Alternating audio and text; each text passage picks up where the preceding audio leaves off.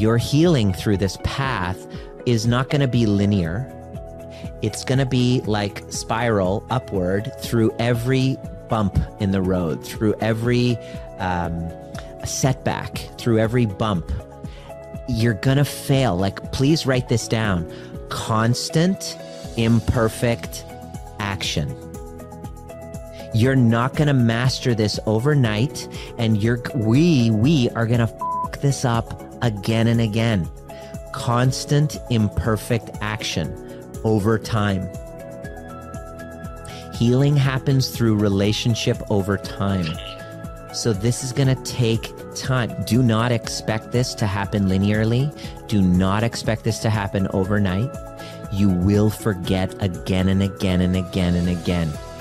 And that's why we have community. That's why we're engaged in this conversation. It's kind of like recovery. We all are addicts in recovery. We're addicted to the opinions of others over our own.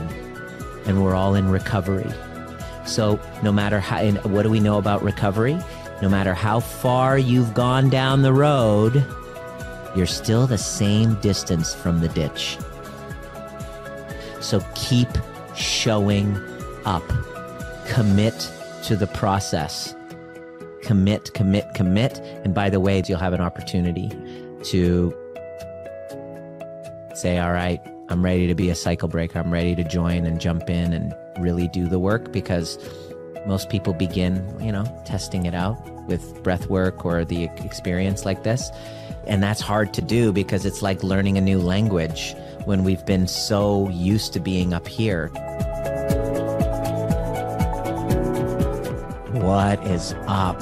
If you are finally ready to learn how to take all of these concepts that I share in my content, in my podcasts, in my YouTube videos, my Facebook Lives, and learn how to integrate them and implement them through a series of neural exercises that teach you how to rewire your relationship with trauma, sex, and money, the things that are most argued about in relationship dynamics, you will absolutely love my upcoming three day intensive.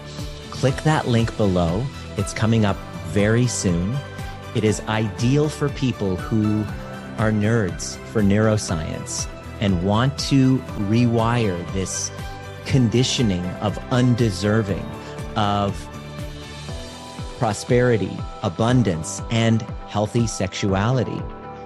If we don't get to the conditioning, these unresolved faulty mechanisms play out in relational dynamics, creating insecure attachments. And unconsciously, we are pushing prosperity and healthy sexuality away because of this mechanism of undeserving. If you want to learn how to shift it from an embodied perspective, follow the link below and we'll see you at our next Rewire event coming really soon.